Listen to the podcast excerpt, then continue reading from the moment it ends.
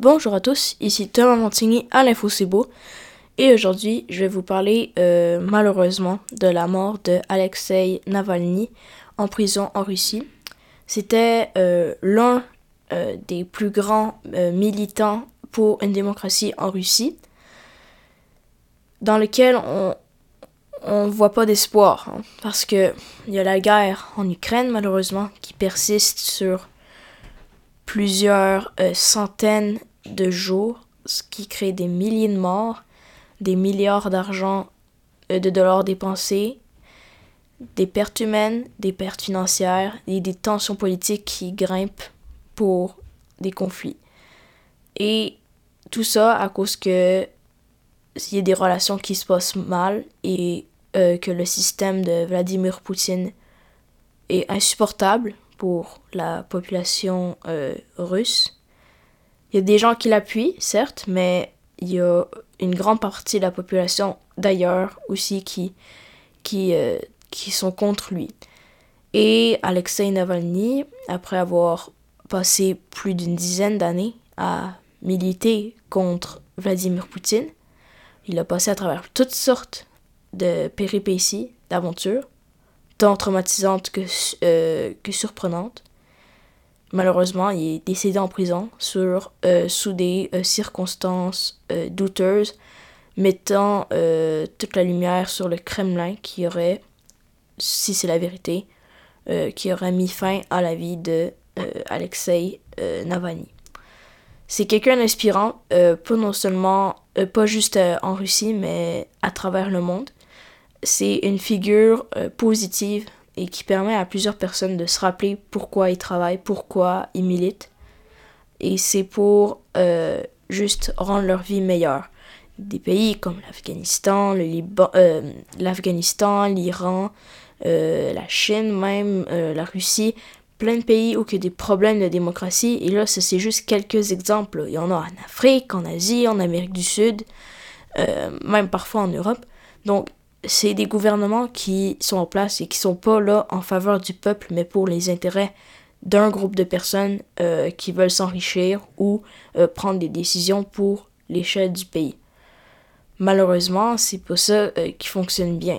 Et là, ça fait que grimper la propagande, la corruption et des tensions diplomatiques qui ne vont que mal et qui qui, font en sorte que le commerce international va, pas bien.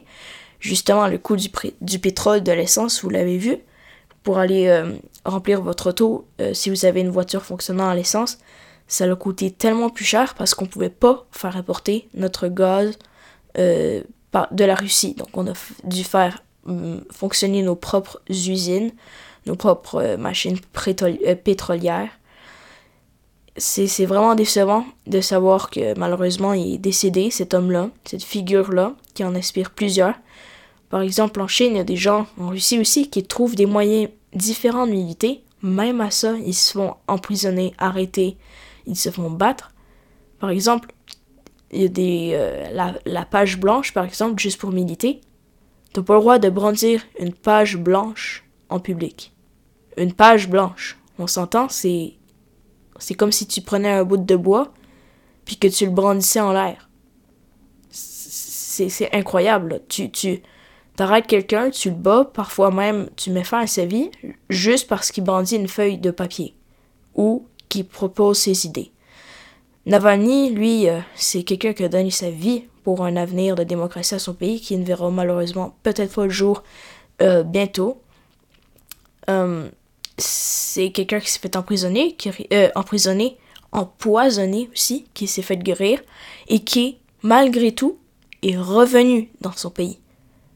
Tout ça pour créer son rêve, une Russie démocratique et qui fonctionne bien sous les valeurs du peuple, pas par les intérêts de Poutine et euh, les, les hauts dirigeants, les oligarques russes, les milliardaires, donc, c'est c'est très touchant de savoir que euh, malheureusement cette figure s'est éteinte dans des conditions abominables, ça j'en suis sûr. Il travaillait dans une euh, dans, dans il était dans des conditions abominables dans une prison euh, vraiment au nord de la Russie, à plusieurs milliers de kilomètres de Moscou. Et a dû être des moments difficiles, tant pour sa famille, pour lui, que pour euh, le peuple russe qui s'allie à lui, qui se reconnaît en lui. Il a tenté de devenir président de la Russie, mais sa candidature a été rejetée.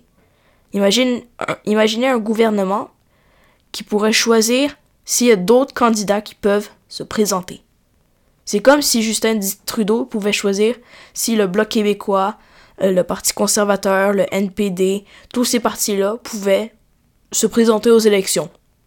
C'est insensé et je trouve que c'est pas euh, vraiment pas bon comme euh, système. Donc merci d'avoir écouté. je sais que ce podcast c'est comme pas trop de nouvelles, c'est plutôt calme, mais je suis ici juste pour comme remercier Navalny de tout son travail et qui continuera d'inspirer plusieurs, plusieurs, euh, plusieurs personnes pardon, à travers le monde et que j'espère que les tensions diplomatiques entre les pays s'amélioreront et que euh, la Russie deviendra démocratique un jour.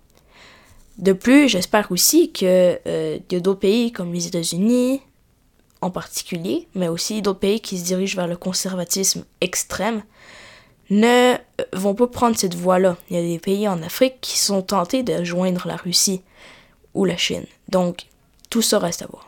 Donc, merci d'avoir écouté. Ici Thomas Montigny à l'Info C'est Beau.